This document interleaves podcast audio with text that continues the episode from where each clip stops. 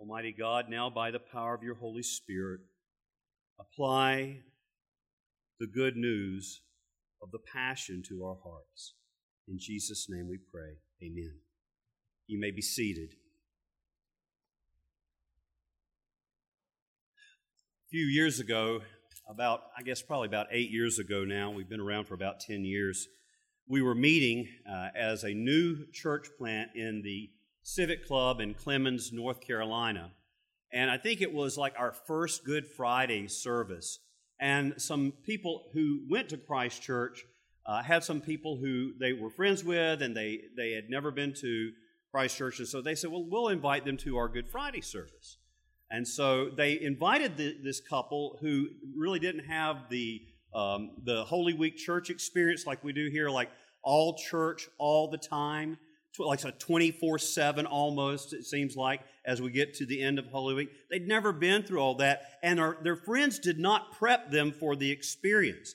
So they came to probably what is the starkest, bleakest, most, well, if you want to get honest about it, most depressing of the services of the whole Christian year. And so we had gone through this long passion narrative that you just heard. We only sang two songs in the whole service, and both of them were in minor keys. And we did the solemn collects. We're about to do those in a minute. That's a long time on your knees, brothers and sisters. In fact, if you're a novice, you might have to sit through some of it. It's a long time on your knees. And it was just bleak, you know, and they didn't really have a category for that.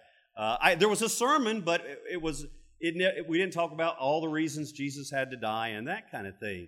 And so at the end of the service, we ended like we will tonight. We'll leave, depart in silence. And I was standing near the entrance to the church, and they looked at like they were at a loss for what to say. I felt so sorry for them. I mean, we had just broken all their categories, and they said, "He is risen." And they were right. Yes, he is risen. He is risen. He is alive and at the Father's right hand, but that's not why we're here tonight. That's not why we came. Tonight we come to remember that Jesus died. He died a real death. He died as a convicted criminal and was mocked and tortured and nailed like a piece of meat to the cross.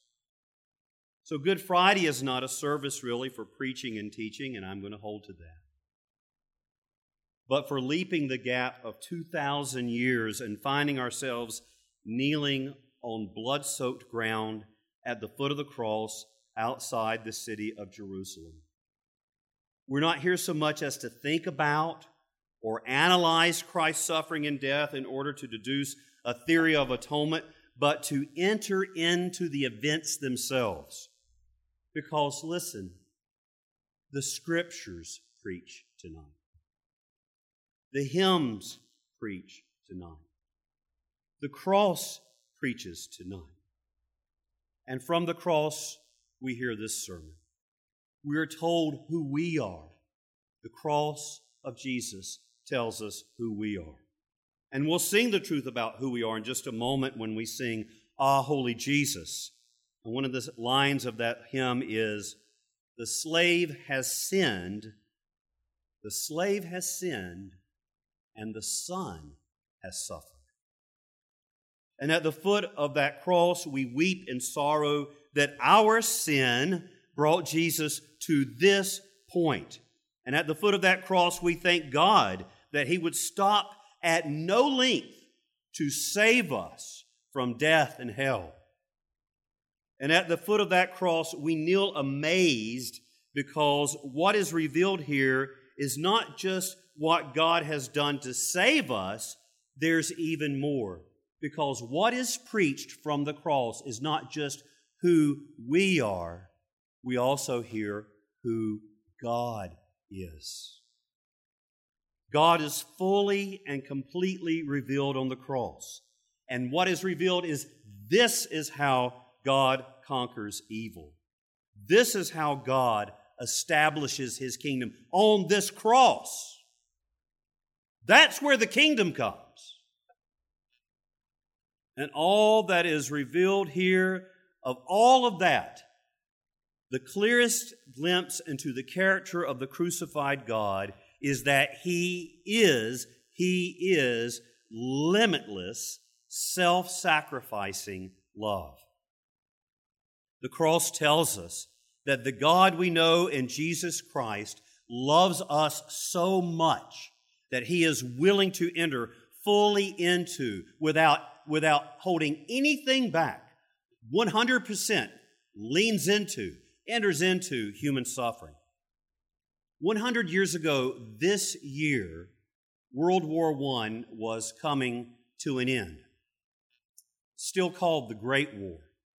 It was the most devastating conflict ever seen in all of human history. The horrors that were unleashed in that war devastated a generation and scarred Europe to this very day.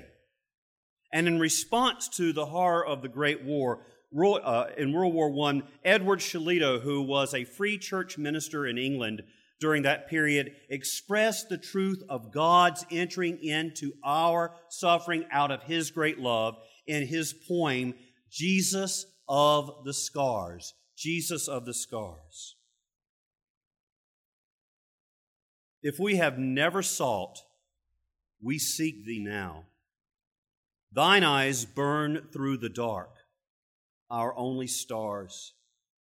We must have sight of thorn pricks on Thy brow. We must have Thee, O Jesus of the Scars. Listen. The other gods were strong, but Thou wast weak. They rode, but Thou didst stumble to a throne. But to our wounds, only God's wounds can speak. And not a God has wounds, but Thou alone.